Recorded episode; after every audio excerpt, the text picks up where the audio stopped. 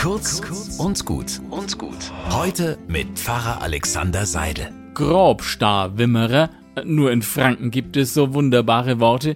Grobstarwimmerer, so nennt man in ländlichen Gegenden den Frauenchor, der auf dem Friedhof bei Beerdigungen singt. Oft ist es eine Handvoll älterer Damen, die sich die Zeit nehmen, da zu sein und zwei, drei Lieder anzustimmen, wenn wir von einem Mitmenschen Abschied nehmen.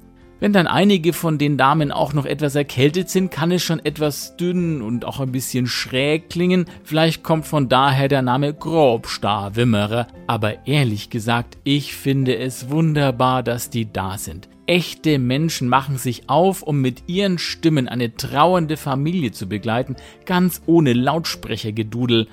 Egal ob alt oder jung, ob arm oder reich, ob angesehen oder verrufen, bei ihnen sind alle Menschen gleich. Gell, Sie merken es, ich liebe Sie, unsere Grobstarwimmerer.